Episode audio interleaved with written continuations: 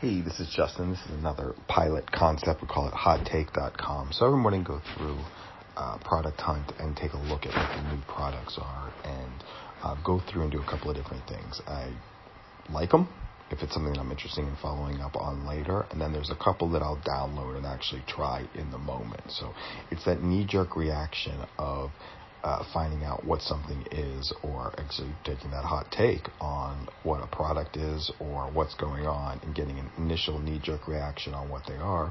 Some of those, it's almost like building a portfolio of things that uh, that we would actually want to try or potentially try later on. So uh, thinking about launching this as a hot take, the Hot Take Show. Have a great day.